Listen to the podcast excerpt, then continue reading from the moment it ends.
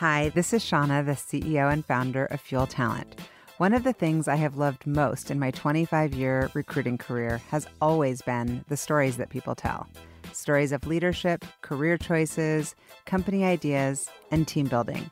My inspiration for starting the What Fuels You podcast came from being curious about people's lives and wanting to help share their stories. What path brought them to this place? What decisions did they make that led to failures and successes? Who influenced those decisions? And what lessons were learned along the way? I hope you enjoy the What Fuels You podcast. Today's guest on the What Fuels You podcast is Adam Brotman. Adam is the CEO of Brightloom, where he and his team are building the first ever digital flywheel technology platform for restaurants. A longtime technology innovator, Adam is passionate about helping brands build meaningful customer relationships through loyalty, mobile technology, and personalized digital engagement. Most recently, Adam was co CEO, president, and CEO at J. Crew, where he was responsible for launching their first ever loyalty program. Prior to that, he spent a decade in various leadership roles at Starbucks, where he served as Executive Vice President of Global Retail Operations, as well as Chief Digital Officer.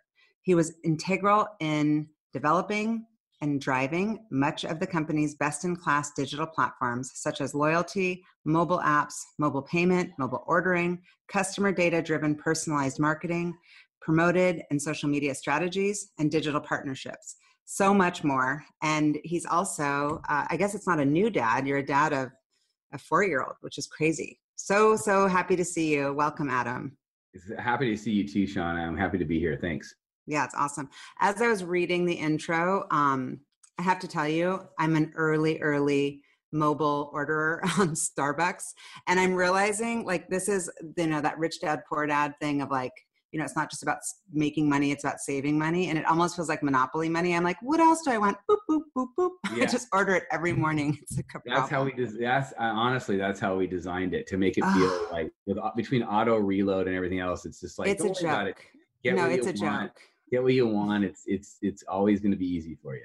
It's amazing. And I actually have a suggestion. I'm sure you know who to give it to to get it to the right person. Because I have an idea that I've been like, oh, I should have called you about it. So I'm going to tell you about it. But first, I'm going to um, do rapid fire. Are you ready? I'm ready. Okay. I think I know the answer to this, but I'm curious. Are you an introvert or extrovert? I'm, you know, I, I'm an introvert that acts like an extrovert, is what I yeah, say. I get it. What is something that you would be willing to get up really early for? Um, a, uh, a Seahawk game, um, uh, you know, uh, it, it, I love uh, exciting trip, those kind of things, you know? Yeah.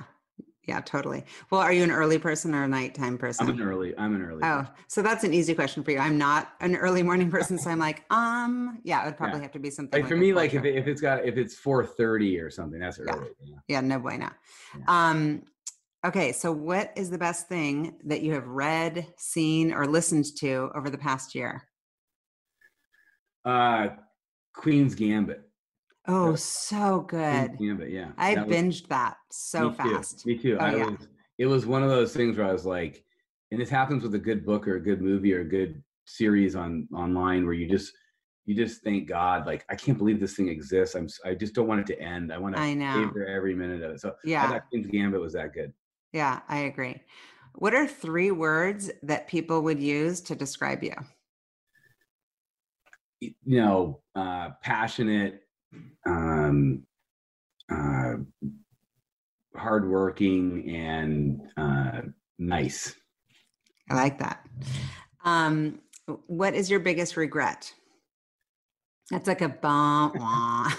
My biggest regret? Wow. Uh, I mean, it's a tough one. I my biggest regret is that I I I loved my company that I founded after being a lawyer, but I I wish I had been more patient either in staying with being a lawyer for a little bit longer or I man I think about it all the time like if I was going to fall in love with digital why didn't I go work for Amazon in 1998 when I left my law practice? Uh, did you oh, have a job offer there, or did you not know about no, it? No, no, no, I didn't. No, I didn't. I know. I quit my law practice and wrote a business plan and started Play Network. Yeah. Because that's just in my genes and I like to build things. But I, if, and I, and I should have listened to my uncle Jeff Brotman, who was my mentor, like a second father to me. And, you know, he, you know, he told me that he was irritated with me and, and as my mentor. And I, my biggest regret at that time was not listening to him more. And I think I, I think I basically never, I think I, I listened to him every time after that. Um, yeah. And it served me well, but I, I should have listened to him then when he told me to be more patient. Yeah. So you think Amazon because of like obviously the value of the equity now, or because of what you would have learned, or to be just on that rocket ship? All the above, but less the money part. I mean, trust me, that of course you can't not think about like what would have happened. But who knows what if I, you know, if I had gone to work at yeah. Amazon, I, I might have been in the mail room or something, right? So who yeah. knows what kind of options I would have gotten. It was more of just, it's just, and this is one of the things I like to tell other people is like understand what what fuels you understand yeah. what your passion is understand like what what you would just do for free all day and the time would just go by anyways and and then it's not just go do that it's actually go learn that i mean that's yeah. the biggest thing is like go get in that space and go learn it um, because yeah.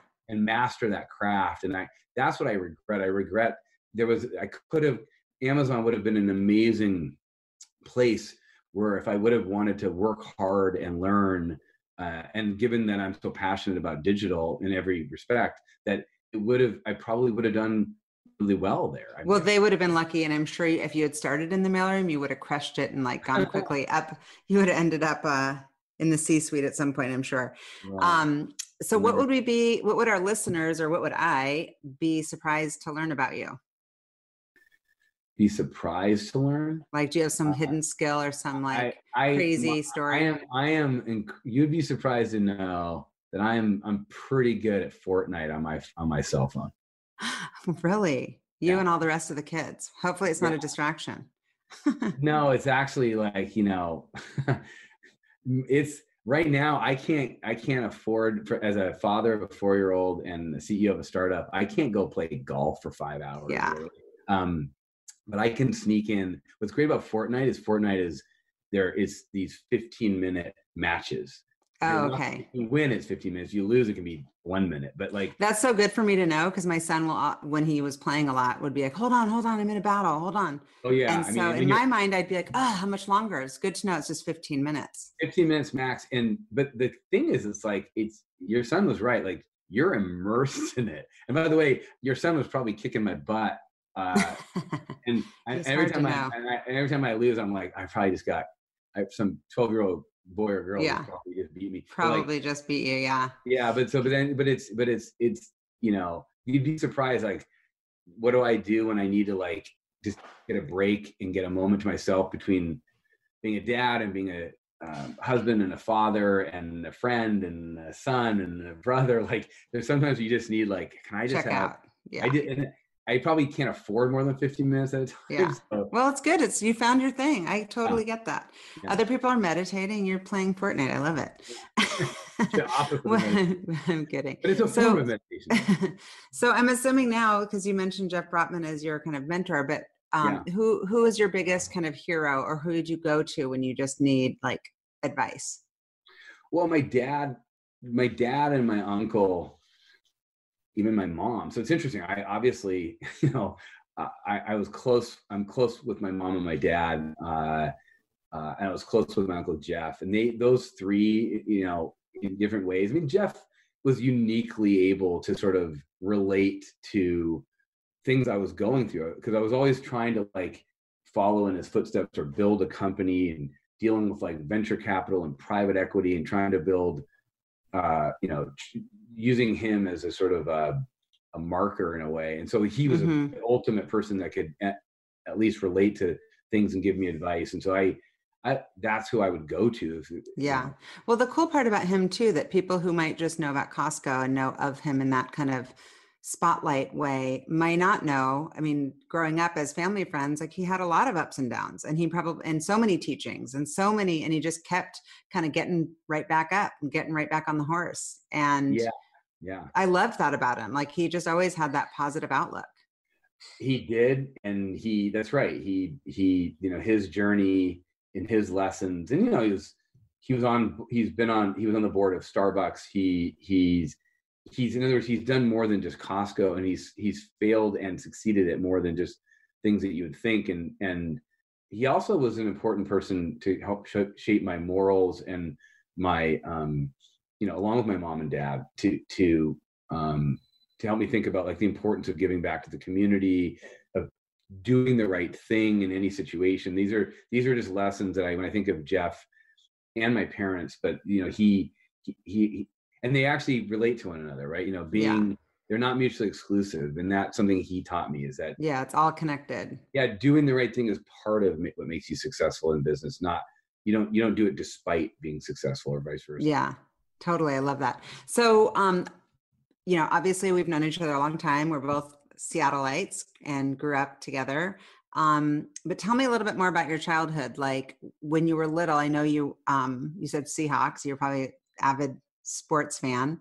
Yeah. But were you always thinking kind of um, along the lines of business, or was there ever a consideration of like going a completely different route?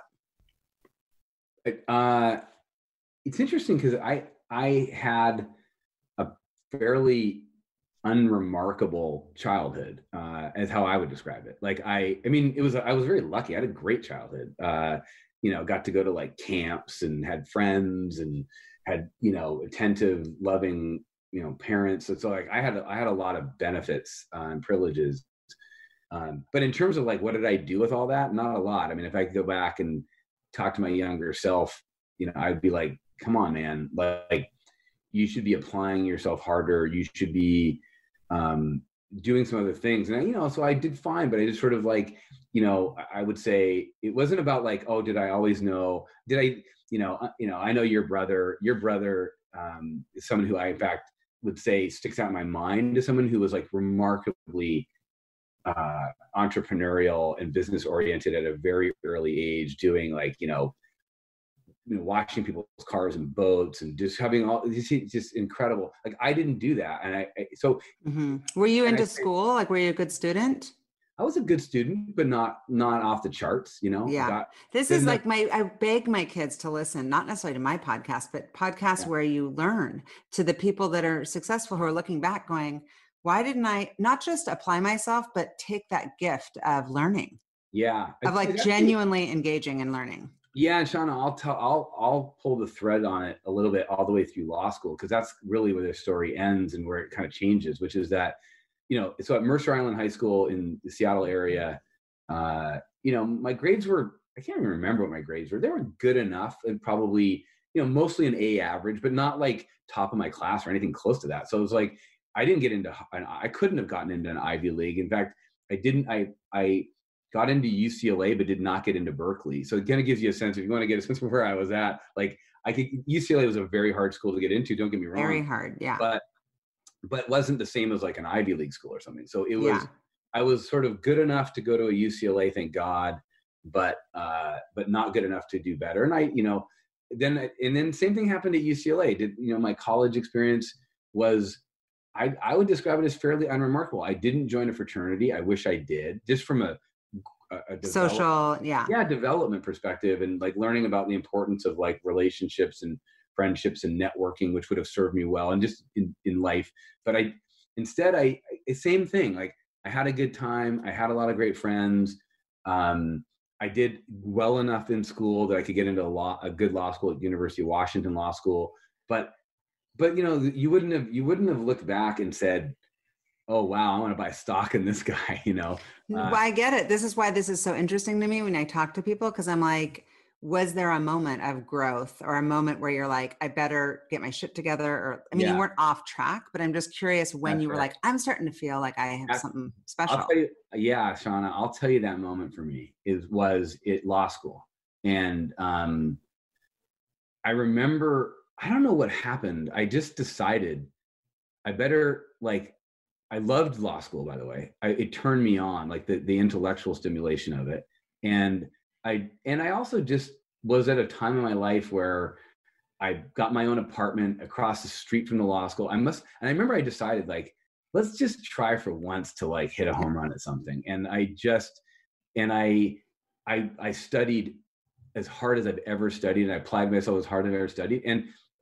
and I did really well in law school. Like editor of the law review, winner of the moot court competition, top of my, you know, there was like four or five of us that were, they, they didn't actually rank you other than the top, I think five people. They said you guys are all the top five. So like it was top, and it wasn't about like the grades and all that stuff. It was actually when I remember the professors were saying to me, wow like like what's up with you? Like what's going on? And i'm and i, I never had gotten that feedback in my life on yeah. anything. And i so it was a combination of like succeeding and even getting that recognition. And i i remember one of the professors even said something like all right you know every once in a while I, you come across someone who's just got a spark and you know they're going to do great things. And she said this in front of our whole class about me. And i oh that's never, amazing. i've never gotten that feedback. And to your point like i but it was I was feeling it too, meaning I was. I mean, this is true of anybody because at that point you're talking about law school. Like it's no longer just generic school. It's okay. This is sort of a form of a, a trade school in a sense, although they would hate to say. They, well, yeah, but it's also expensive, so you better make it count. Yeah, and just like you know, you're in the level of of the, the, the everyone that was at that law school, and I mean this, was smarter than me and better than me in a lot of ways. Like in other words, it was intense competition and camaraderie and of people who are intellectually amazing and and had done better than me in every respect. And so the fact that i was able to hold my own and apply myself and feel that like that was my moment where i would say oh wow like maybe i actually am capable of things I didn't realize I was capable of. And that that was the first time. That was, you know, probably And you believed it inside. But I do yeah. think it's important to note that this professor, this person that said that to you is so powerful. The words that people say to you are so powerful. And sometimes when I'm talking to my kids or other people's kids or there's teachers around, you realize um, you know, we had dinner with a friend who said that he had a teacher that in front of him told his parents that he would never amount to anything.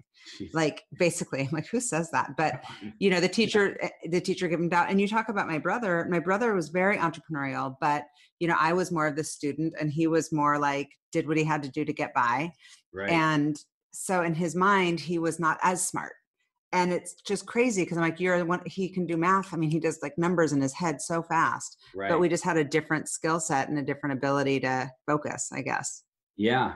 No, I agree. I, I think your example and mine just go to show that it's it's there's not like some defined scale about yeah. how you should sort of measure yourself and think about things. You you should really the honest truth is we we all have our sort of unique abilities and our passions and our capability sets and and you know it is it, but a lot of it has to do with you do have to apply yourself. Like you do have to apply I, yourself I really yeah. feel like you know even in that queen's gambit one of the things i think i got sucked in by that movie was how the character in the movie just kept going back. For those that haven't seen it i won't i won't spoil it but the point is it's about this young girl that has a, a lot of challenges and she applies herself. She loves. She finds out that she loves chess, and she applies herself at like ten years old or whatever it was. Yeah. To learning chess from someone who, frankly, to our point of our conversation, saw something in her that was special. And yeah. That, that that's why I get goosebumps even talking about it with that movie because I felt like not about me, but I just felt like I love that topic of like just you know figuring out that every those stories. Know, it's like Rudy, the movie Rudy. Yeah. Like the person, you're just like rooting them on. It's so yeah. funny. So you practiced law, Heller Ehrman, great, yes. great firm. Yeah. Um, also super competitive. I think they were a client of mine and when I was in San Francisco. Yeah. Um, so were, I know it's a really competitive law firm. And what kind of law were you practicing? Corporate business law. Okay. You know. And, and and at what point were you like, hey, I'd like to apply this in the business world? You know, it was um I would say that within within real quick, within like six months, I was I remember we our office was up in the Columbia uh, Center uh, skyscraper on the 60th floor, and here I was, this sort of you know young junior associate, looking looking at the view of the Puget Sound, and you know had a big mahogany desk, and I had the title of lawyer and JD, and I passed the bar, and but I was not happy. I was like, I'm, I was it was not unlike law school, it wasn't stimulating to me. Like I felt yeah. like all I'm doing is like, you know, moving paper papers around and yeah. you know, doing stuff. And I kept thinking like everything's happening down there. That's when I realized I wanted to build things. I wanted to like that. That I could tell I had this urge to build things. And so what happened yeah. is um, I was approached by a potential client who actually couldn't afford to hire me,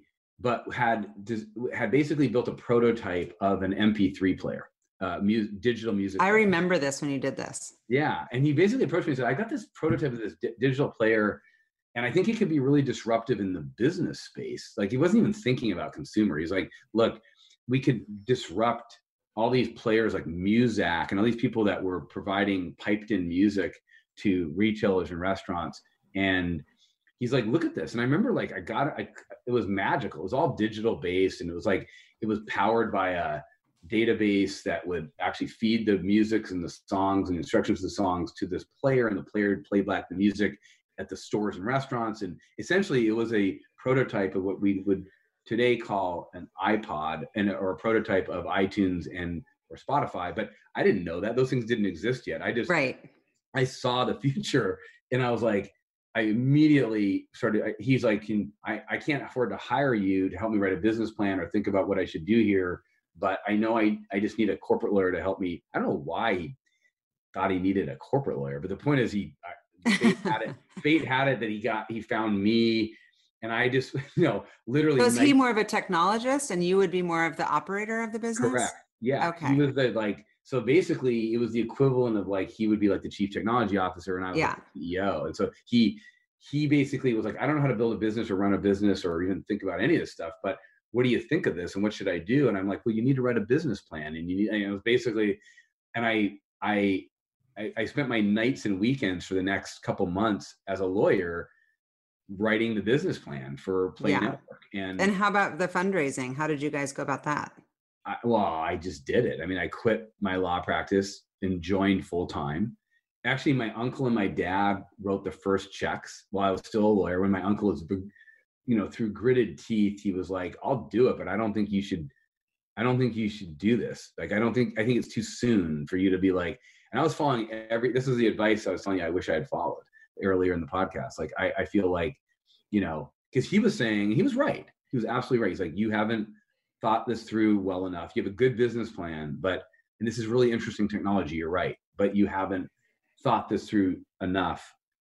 And if you want to go into digital, then think about getting a job somewhere. This was his advice to me. Like think, or you know, or he liked the idea of starting a company. He wasn't dis- he wasn't dismissive of being an entrepreneur, but he was like, it's too early. You haven't analyzed the market enough, etc. So it it it was good advice. I didn't listen to it, and he wrote a check. He and my dad wrote a check to enough money that I could actually afford to quit my law practice. Yeah. not enough money to build a company. I'm talking about like yeah, just enough money to like feel like a hundred grand total. So yeah. like hundred grand was enough that like okay, there's enough money in the bank that like I can take a small paycheck and um, pay my my rent at my apartment and because uh, I didn't own a house back then. Yeah, I, I can I can live, but it wasn't enough, and I had to go raise money from angels and eventually venture capitalists. And how much did you? I mean, I don't know actually the story. I just remember the product, and I remember being like, "Hey, Adam's building this cool thing." I actually think we even looked at it because we were doing investing. I just remember that there was yeah. this exciting thing, but I don't know the story of.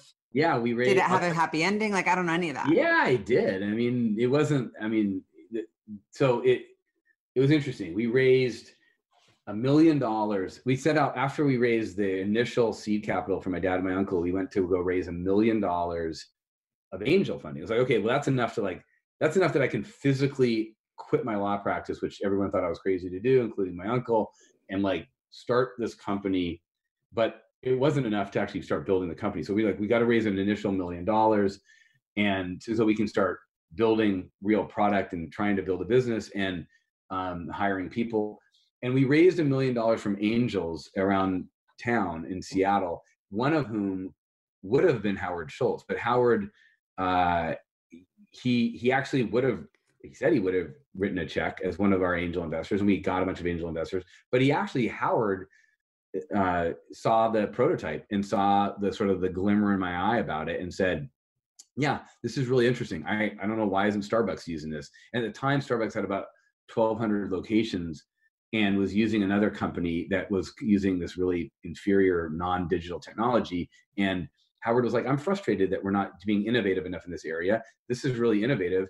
Like you choose. I'll either be an angel investor or a client potential client. I'm like i'd love, love you to be a potential client. This is remember you're like how about both? Yeah well no. Because his name attached to it is also i mean as angels like that's helpful to be like oh this one's behind it that one's behind it well you know? it would have been great but you know i think i i had i i realized that we need having starbucks as a customer would, would have been the ultimate thing. absolutely. and, and they had about a thousand locations at the time you know now they have over 34,000 locations but they had about a thousand locations at the time and they were public but they were still not they weren't the starbucks i mean they were huge but they weren't like global and yeah. And yeah and they weren't global yet other than i think they had a couple locations in japan and and in vancouver british columbia. And the um and so that's what happened is we said we kind of bet the company on getting the starbucks deal done. And we raised a million we did raise a million dollars of angel financing without having the starbucks deal done without having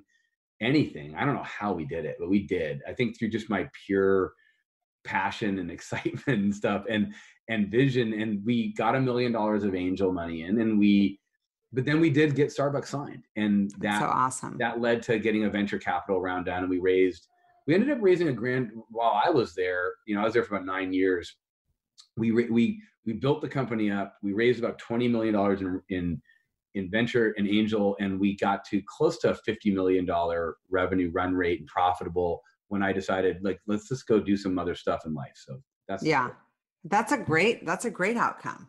I yeah. mean, just based on the um, statistics around startups, it's like 90% fail or something. I don't know what the number is, but it's something like, you know, your odds are pretty low. So I can understand why Jeff was like, hey, yo, like go learn this and then do it. Just just increases your odds of being successful. So I think you were very successful. I mean, it yeah, sounds like it. Yeah, so how did you how did you decide these next couple of things? I know you're at Corbis, Barefoot Yoga. I don't know about these companies. Yeah, the the the quick version of what happened then is I I gave one year notice to my own company, my own board, which I was chairman and CEO of, to say I'm going to go do something else in my life. I was 36. I wanted to go to something bigger. I was introduced to Bill Gates through the CEO of a company that he um, Bill Gates owned called Corbis, and it was not consumer, but it was it was a bigger, more interesting digital media company that provided image licenses to uh, businesses and creatives, and um, and that was a cool. You know, it, was, it had an e-commerce sort of interface. It was about. It was almost like the the the, the the digital image version of what Play Network was on a bigger scale. And I got introduced to the, you know, they had, they were going through a CEO transition and the new CEO and the outgoing CEO both got to know me and brought me in. And I was totally seduced by the fact that I could meet with Bill Gates every month. Because uh, he was another one of my heroes along with oh yeah. Howard and my uncle and everybody else that you know of, of our generation. And so I took the job as you know it, basically like in today's terms i would have been the chief experience officer or something like that at that company.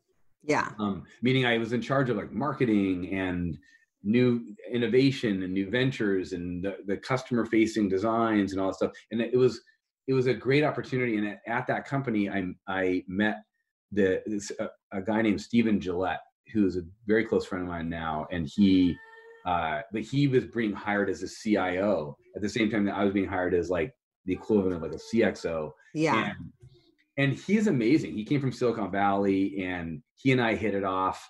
Um, and the, and he ended up, we were both together kind of helping Corbis do what it was doing and, and building that company up. And, but it was like, you know, 100% owned by Bill Gates. It wasn't like there's any stock really or whatever. And Stephen Gillett left Corbis to go work as a CIO at Starbucks.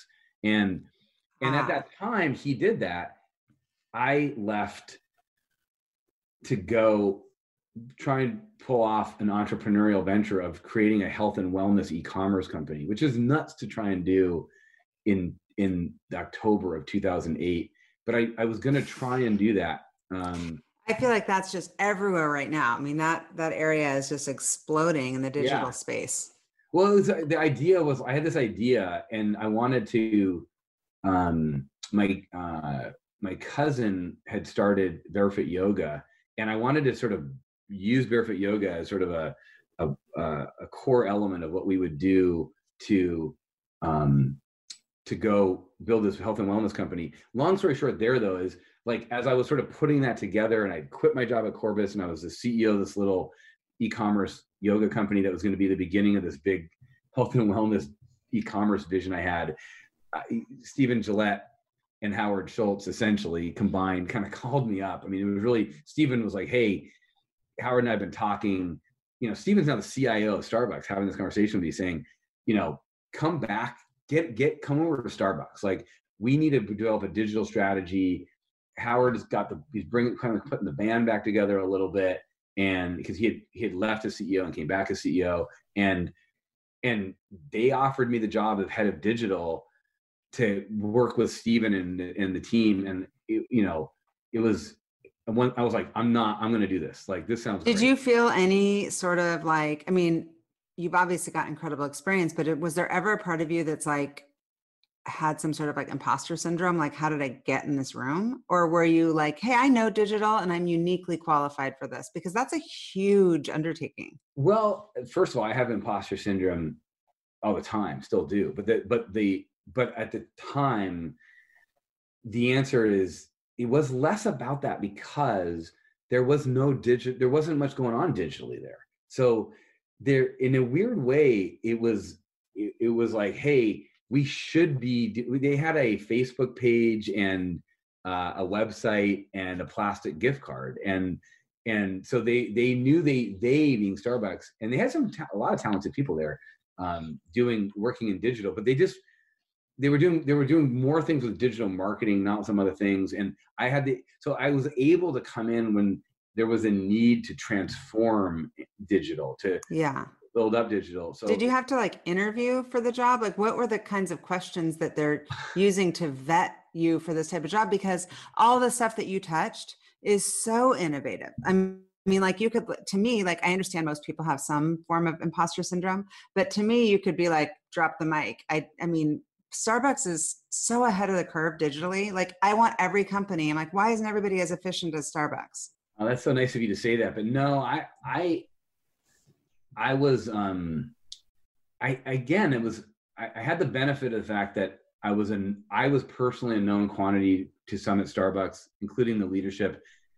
And then of course Stephen Gillett, because he had been my peer and my partner at Corbis. So I was lucky that I was being brought in to a company that sort of knew me a little oh, bit. Not yeah. entirely, not entirely, but enough, right? Enough that yeah. like and and also I remember when I started at Starbucks, and this would be an interesting lesson or whatever for people thinking about their career journeys.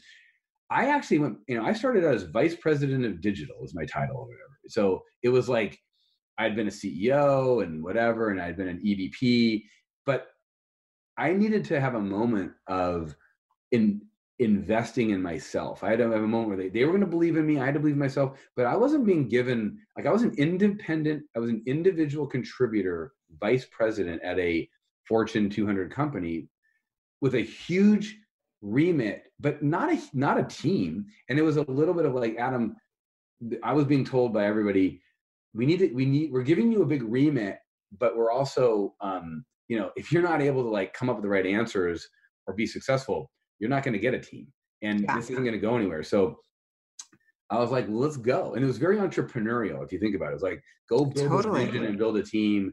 It just like, just like I almost got to found, I almost became like a founder of Starbucks. Totally. You're like an entrepreneur. So yeah, you're, you're right. in there. Yeah. That's a, that's yeah. amazing. So I need to tell you before I forget about my idea that I'm like, they have to be working on this um, because I do the ordering constantly and I know Layla's order, Jordan's order, my kids, but I also grab coffees for my girlfriends. And I have those now in my contacts, what they like, because I just want them in my Starbucks order to put Rachel, Hada, Jessica. Like totally. I want, That's I want their names next to their orders. I know you mean. Like I would love because I have to kind of scan through the right. I'd be like, oh wait, he just wants one espresso yeah. shot, yeah. and this one likes like extra foam. And- I mean, you yeah, the way you do it now is you you save them right as a favorite, or you're, you're there. But I don't know whose favorite it is. I have so many in there. I know. I know. And I get copies for people all the time. I'm like, why can't I want just to be able to like quickly do a search by name and Yeah. tag it with the name. Please That's tell somebody. I literally am like, I've, this has been like bugging me for like six months. I will. T- I will pass that along. Okay, cool. I know you still got the ends, so just make it happen. I will. Um, so I'm super curious because I mean, you're talking about, you know, regrets around Amazon, and I don't know if you've had any exposure to Jeff Bezos. Um, but people talk about being kind of Jeff ready when you go into a meeting and how you prepare for a meeting with him. Right. Same thing with Bill Gates. Um, Yes. and and I, I haven't heard as much of that type of way of speaking about Howard Schultz, but I am curious if there's if you're stylistically like, hey, I'm Adam through and through. This is how I roll at work, or if you find that you have to adjust your style to, I guess, the CEO that you're meeting with. Um, I should adjust more than I do, and not, and not because I'm being stubborn or I'm think highly of myself, but I just have one speed. Yeah. I mean, you're seeing it on this podcast, but this is how I lead. This is how I manage, and this is how I present. Um, I try and be conversational, authentic, and transparent, and I try to be excited and excitable. Yeah. I love that. But you know, when you hear about being like Bill Ready, um, you know, Yeah. going in and you you better know your stuff because he's smarter and one step ahead of everybody. Yeah, and right. people have said like you don't want to get caught on your heels in a meeting with him or or not have the answer or Right. not be transparent that you don't have the answer.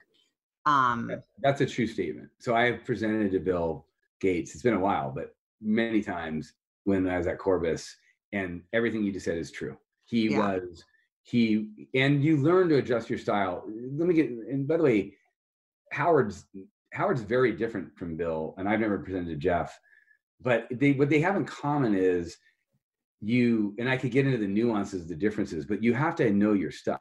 Like you you cannot you have to be howard ready as much as you got to be bill ready and i'm sure jeff ready like you these are these are icon iconoclastic whatever the word is like Yeah. in their area and you don't you're not going to get a lot their their time is incredibly precious. Um you know with the difference is that with howard he was just howard is incredibly smart and you needed to know your stuff but he knew more about what he was doing than anyone on the planet in in his area.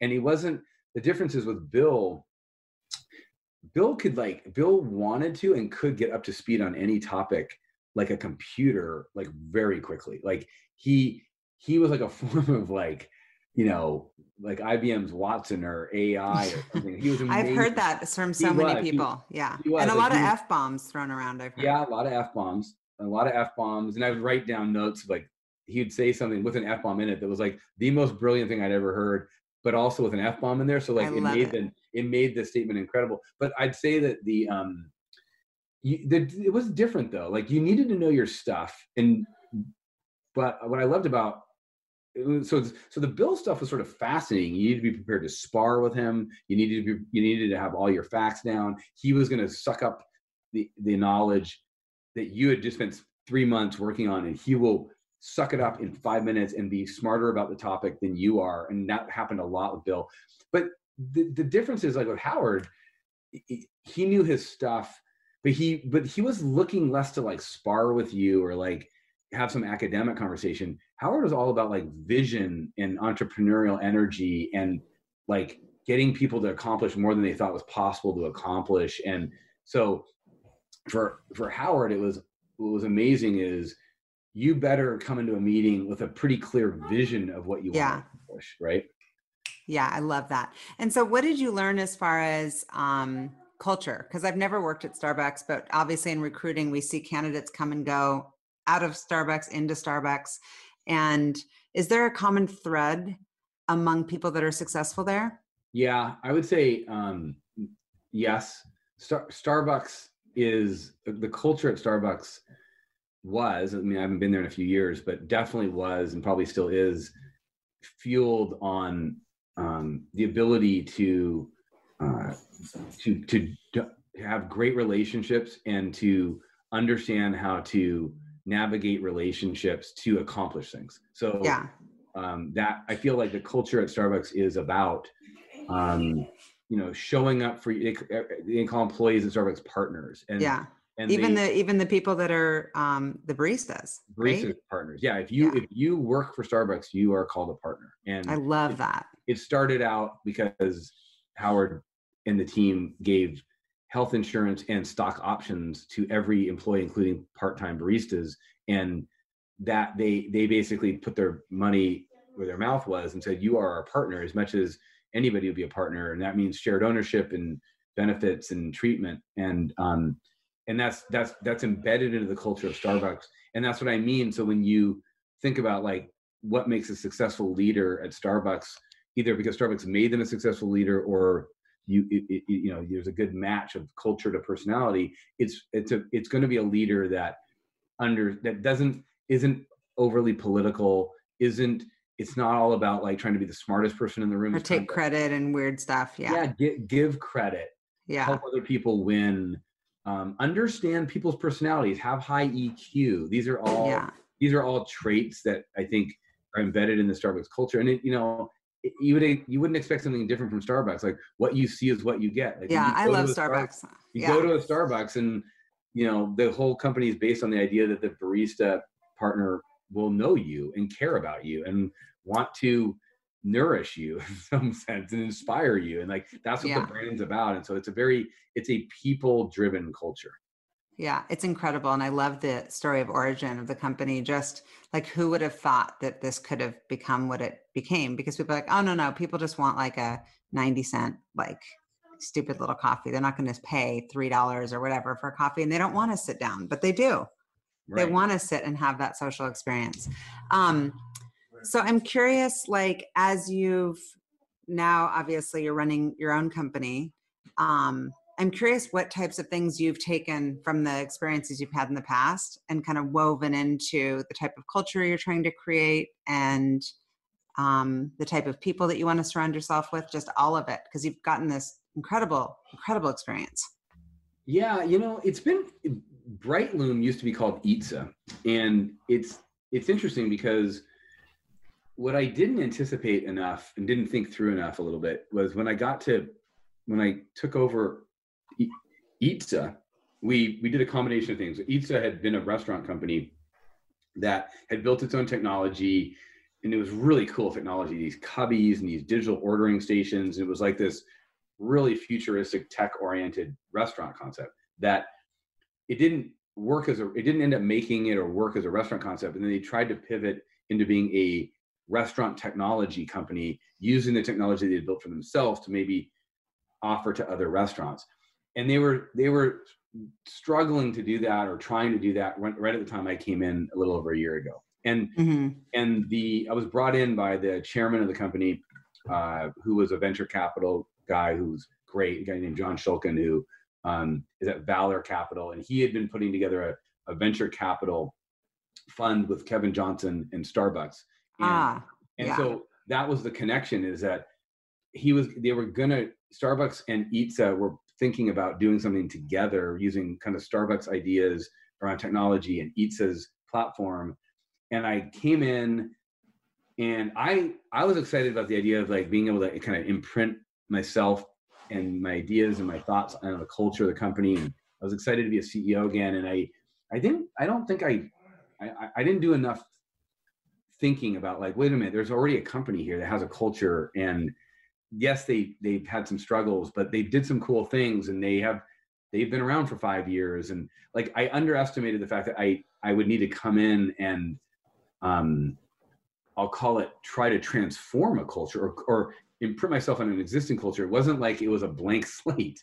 And I yeah, it wasn't like, hey, I've just got this open canvas and I'll just no, kind of no. And I probably should have done a better job, frankly, of of being I'll call it um I, I should have done a better job initially of understanding like, wait a minute, this isn't about just like creating a culture from whole cloth. This is I'm I'm having to sort of bring people along. Yeah, and and and yeah, know, I, I, tried my best to do that, and I feel like um, we eventually have gotten some some of the way there. But like that was sort of an initial thing because we had to, we ended up deciding to like not pursue the businesses that Eatsa had been pursuing, even in its pivoted restaurant technology services company, and we decided to focus on customer data and how customer data can help brands do a better, more effective job of marketing in a personalized way.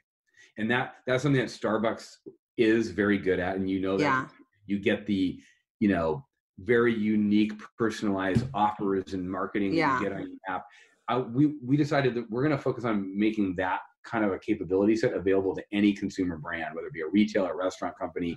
And we knew how to do it because we knew how starbucks went about doing it and we understood that that was not something that was easy to do. But that meant we had to shut down the rest of what Eatsa was doing. We had to rename the company brightloom and we needed to basically like not just transform the culture, but because we, we were transforming the entire business plan, and that was that's been an that was interesting. So I, we we went through that, and that I didn't I kind of I almost would be honest with you and say I I was like wow I, I here's what I want us to be thinking about. Here's what I want our culture to be, but um I I probably should have stepped back a little bit better and and said oh I gotta bring bring everyone along.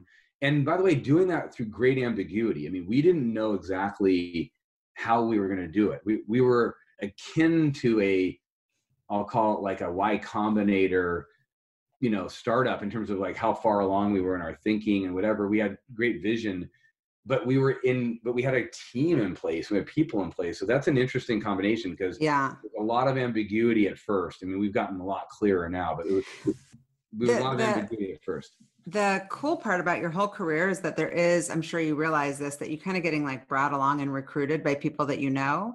Um, the part that I didn't address that I completely like skipped over was this this part on your resume. I don't even know if you would call it like a hiccup or a cool, awesome, explosive experience, but like you left, you went to New York, you Right. worked for J. Crew. I remember reading about that when that happened yeah um i kind of skipped over all that because i was so excited to talk about brightloom but like yeah tell me about that like what was that about that was um uh, but that was great experience for me and and it was uh we we we wanted an adventure like we signed up my family and i meaning my wife and i and my, my daughter was one so she just went along for the ride but we signed up for an adventure and we said we lived in seattle our whole life our daughter's one uh if there's kind ever if not that- now when yeah, yeah, and we it was a bucket list for both Carrie and I that we wanted to live.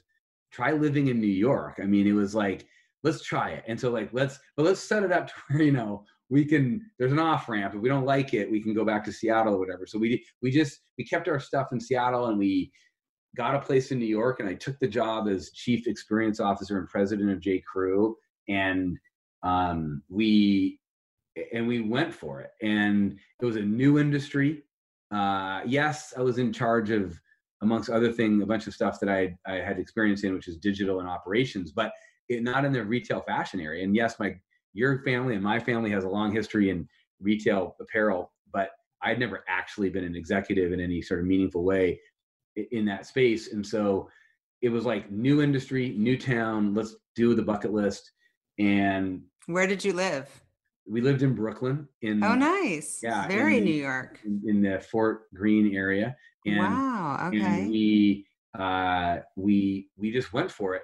And within three months, I was like, "Oh boy, this is not for me." Like meaning, th- this is my wilderness period. I, I immediately could tell. I didn't I didn't feel comfortable. Maybe it's because I was a little too old, being in you know being thrown into Brooklyn and taking the subway and um, trying to learn a new industry that was going through at a company that had enough challenges as it was and um and then you know my wife and i and she felt the same way. Like we're like no brooklyn isn't for us. And brooklyn's awesome by the way. I love brooklyn. And when we go back to new york since then uh i go back to you know the neighborhood we were in and like it was it's neat. I liked it. It just it's just for us i don't i just don't think we we we, we signed up for it. Yeah you may have liked it in your 20s when you were single and i mean that's when i moved there in my Yeah. 20s and being single and yeah. just the energy the minute i got there i was like in love and well, I love. That's why we tried wanted to try it because we Yeah. love the energy. We love Yeah. it, and we love New York. Like yeah living we- there living there and visiting are different though it was,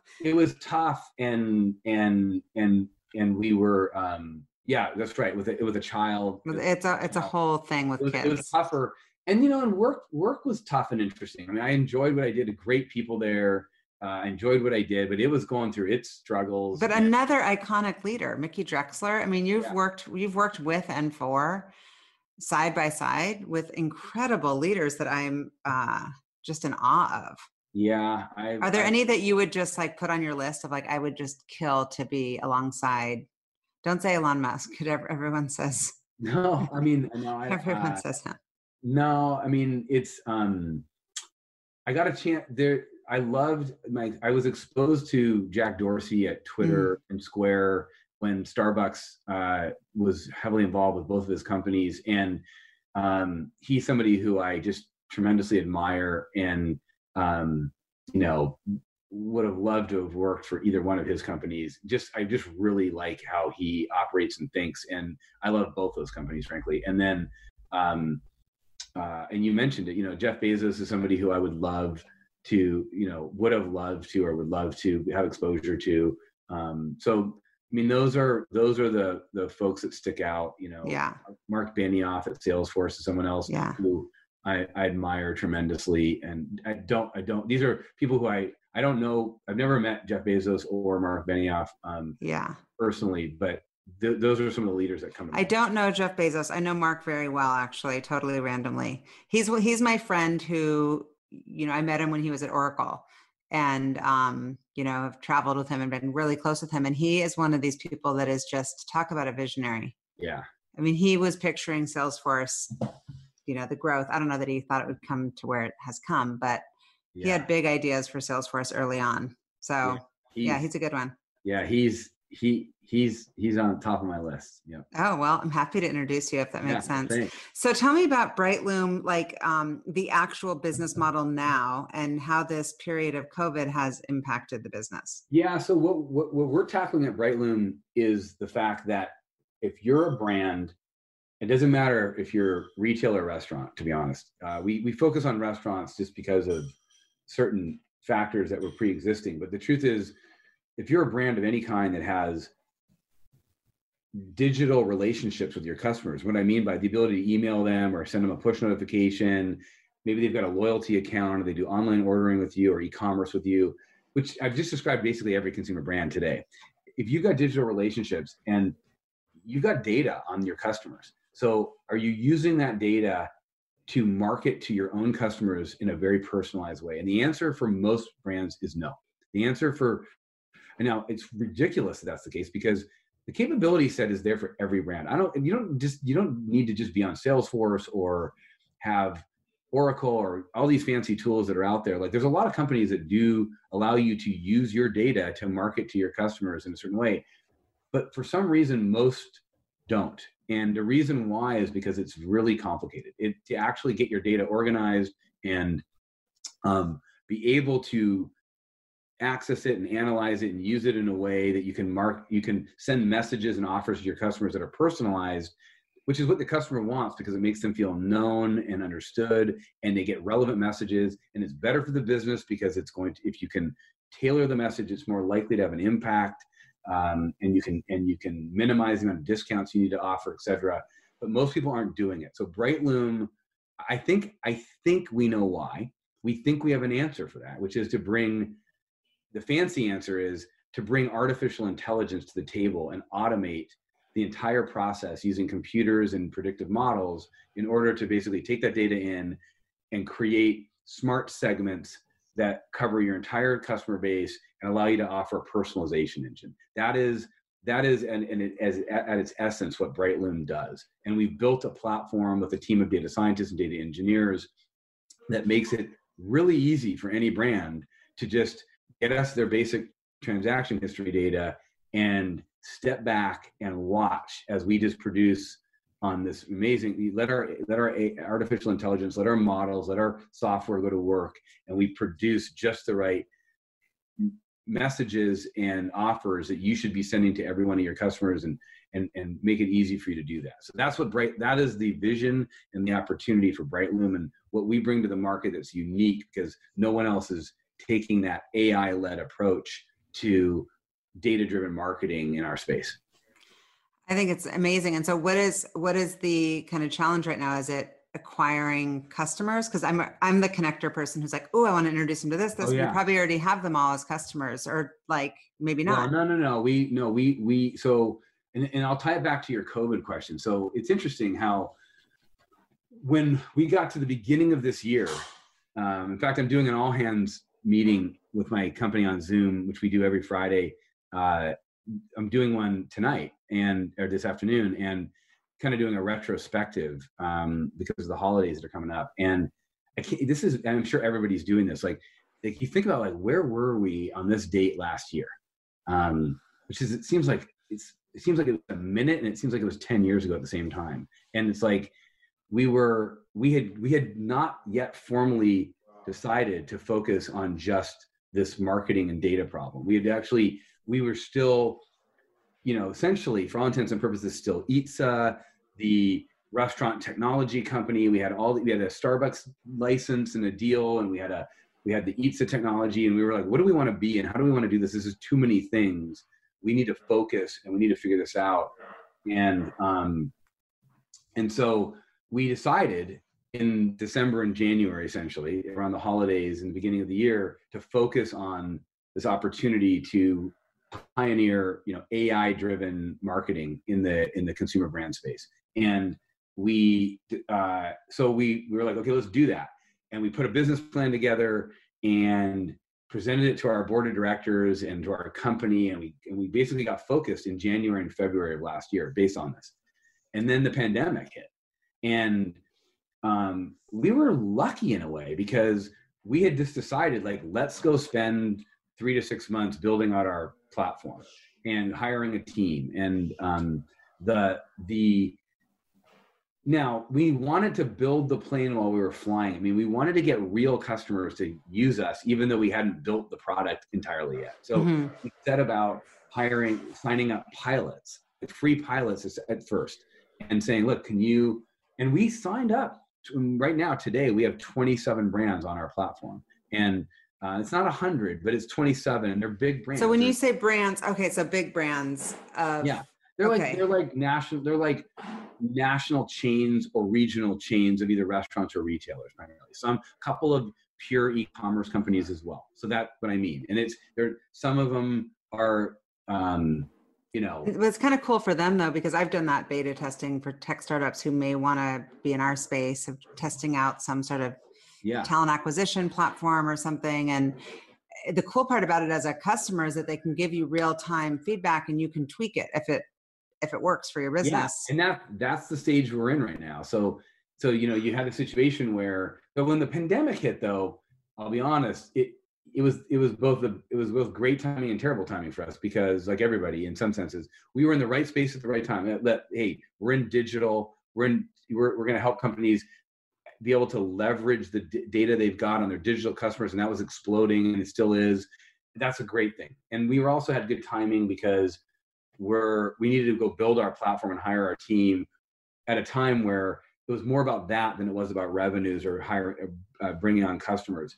Mm-hmm. And so, what a good time to like put our heads down and work since we our customer, but but our customers were in survival mode a lot of them. I mean, well that's what i was going to say. My friends who own restaurants even restaurant chains yeah.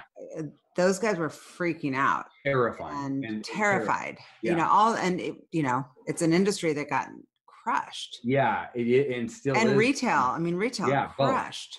Both. but but the digital experience is crucial correct. you know? so that's what i mean. It was like it was mixed feelings on on everybody's part, mixed situation. Well, it's kind so, of like their their their heads or their hands, whatever it's called. They're up against a wall because it's like you don't really have a choice. You have to get on board with this digital strategy and an analysis around your customers, or you're going to be out of business. Correct. And we we we and we feel like we we chose the right path too because had we decided to offer loyalty services or ordering services and then the pandemic hit everybody just got on whatever loyalty or ordering capability there was. But you can't go to a store or restaurant today that doesn't have what they need in terms of those things. But they yeah. don't use digital. They do not use data for their digital marketing right now. Not really. And so we're still on the right path. We have 27 brands that are on there. And Mhm. you know, we as a company went to being a virtual workplace at the same time, which And where where are you guys based? Like officially, where's HQ here? officially Seattle now. We we were in San Francisco officially.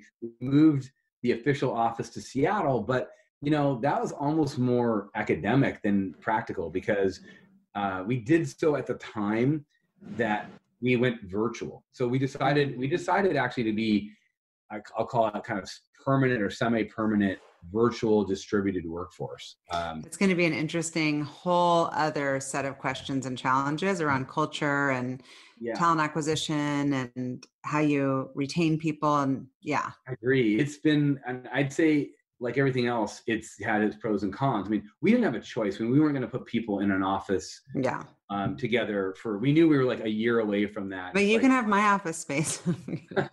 Mine's Well- on Fifth and Union, and it's just like it's so sad downtown right now. And I'm sitting on I- this office space, and I'm super conflicted because we're doing great working remotely. And who knew? I always was very about FaceTime, yeah. and I felt that I had to see it and touch it and feel it to get it. And I'm like, we're doing fine. We're, I mean, I'd love to see you in person, but like, this is Yeah. fine. Yeah, you know, th- what I'd say about that is that, at least from our our experience, and you're right, we've been very productive, um, uh, more than I- you could ever imagine. I mean, can, can you imagine? Like, I'm, I'm, you know, in fact, I was asking, I was asking my uh, um, my team, you know, how many people have we hired? remember, we were putting our team together, so essentially, like, you know, a third of the company has been hired. I've, never been in the same room as a third of the people that work for us, right? So That's amazing. yeah, it's an amazing thing to think about. You know, we have 53 people working for us, and I think you know, approximately uh, 17 or whatever have been hired since the pandemic started. And um, Wow. and so it, it what's good is that we can be productive when we're virtual and we're a software company, we're a you know software as a service, cloud based software. We can do it like Yeah. everybody else. But you know, it gets in the way. Um, It's tough, well, especially because you're trying to innovate. I've got a services business, Yeah. much easier to be virtual. Yeah, we're, we we we we as a company have a long way to go still uh, to you know make sure that we're listening to each other, to make sure that we're collaborating in in, in certain ways. That, which is weird because the technical tools for communicating and working together and collaborating have never been more used and and are there. But there's something you can tell that we're sometimes we're talking past each other. We're we're still not you know even for a little company we can have silos you know we're not firing all cylinders. And i don't think it's just because we're remote. I think there's cultural and management issues that we need to work on. I think so it's not an excuse. I think being remote doesn't help being remote being remote is tough and there's there's tons of conversations happening around it. Almost all my clients that's kind of a big part of what we're focusing on. Yeah. Um and what you said 17 people i mean how do you make them feel that stickiness where they're not recruitable to just get a call and be like ah, i'm either Yeah. at brightloom or some other company. I'm either Yeah. have to be like I mean- touching the product feeling valued all this stuff. Yeah that's right. And we you know it, it cuts both ways. You know we we can we've told our employees like look if you want to live somewhere in that's not seattle it's okay. You know in other words you can we will get an office again when it's safe to do so and but the difference is we won't require people to come to the office. We won't have people won't have their own little offices anymore. Like like Mhm. those things aren't going to happen. Like we're just gonna we're gonna we're gonna evolve from here and we will get back together and we'll try Yeah. to we'll try to you know take it we'll try to have the best of both worlds when it's safe to do so yeah. Tell me about this deal i read about with pizza hut. Oh that's that's um is that still happening? Yes and no. That's actually though that was back we did a deal with pizza hut back on on the cubby the digital cubbies that we have oh when you originally yeah. So the, we did that and there's actually one of the one of the cubbies one of our you know cubby systems live in a pizza hut in california. But we we've actually transitioned out of that business. And actually there, there you know we found another company that's sort of in the cubby business that um, has licensed our technology is going to take that over. So we we but that's not right now that's, not what you're focused that's on. not one of the 27 brands oh, okay i was thinking when you said 27 brands i'm like no. getting some of these big name brands i'm like that's Yeah. hard to do. Yeah That's no we are if you saw our list of brands you'd be impressed. It, it's a Yeah. good list and i'm not but it- surprised. but it's but it's um but we still have a lot of work to do Yeah. And so what are your long-term goals for the business? Like, and, you know, I guess I'm always curious, like, do you feel successful? And if not, when will you say like, I feel successful? yeah we definitely are not in a place where we would say we feel successful. Not not because we haven't. We're proud of the product we've built and the pilots we've got and the process we're on and whatnot. But no, we're not there yet. We we we are. Um, I mean, t- hopefully, our goal is by next spring that we can say we feel like we are have our first modicum of success. Our goal is like mm-hmm let's get enough paying customers and enough momentum. Yeah, right. The beta testers are going to say, yeah. I need this, I can't live without it, and look Correct. at the measurement of what it's done to my business. That's right. So that's the yeah. mode we're in right now. And we're making great progress on that. You know, some of our accounts have already started to flip into being paid and um, you know we're getting good feedback but we're still learning you know we're at a stage right now where we have the the the gift you always talk about like you know feedback's a gift you know we we're getting feedback. I mean, we we had to make some changes to what we did, and we made those changes, and the customers seem happy with those, and they've actually they've been attracted to certain things that we we were like we didn't think that was that interesting, and they love it. And so you're starting to learn like what's working, what's not working, yeah, making adjustments, and that's where we're at now. And then where do we want to be in ten years from now? You know, we I, I'm convinced that in ten years from now, you know Brightloom will be considered a leader in data driven marketing. Like, and specifically, they'll talk about, wow, like if you want to use your data to connect with your customers and grow your business, and it, Brightloom is the company that does it the best. That, yeah. that is, that is, there, there's no one right now, in my opinion, that is, can say that. And, and I think there's a huge opportunity for us to be the leader in that space. Yeah, well, it's exciting. I, I, know that you will, and I'm excited to watch your success. So, aside from Fortnite, um, how are you like taking care of yourself, finding time to relax? Yeah, we have uh we like we got a Peloton recently. I like that. Oh yeah. Oh, you got. I'll follow you. Send me your. uh your Oh yeah. I love the Peloton. Yeah. So that I, I find that's interesting. Um, going, you know, we're temporarily here in Santa Barbara, California area, and so there's a lot of hiking I've been trying to do, which is really cool here. Yeah.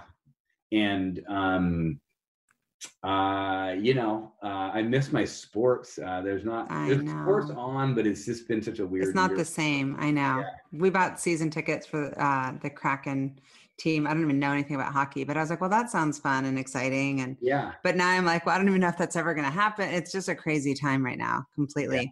And so you, um, you know, we talked about some of these tools that people are using because it's a new day at work. You know, all the business tools and how yeah. how do you um like? I guess what are the apps that you're depending on, or the, or the productivity hacks?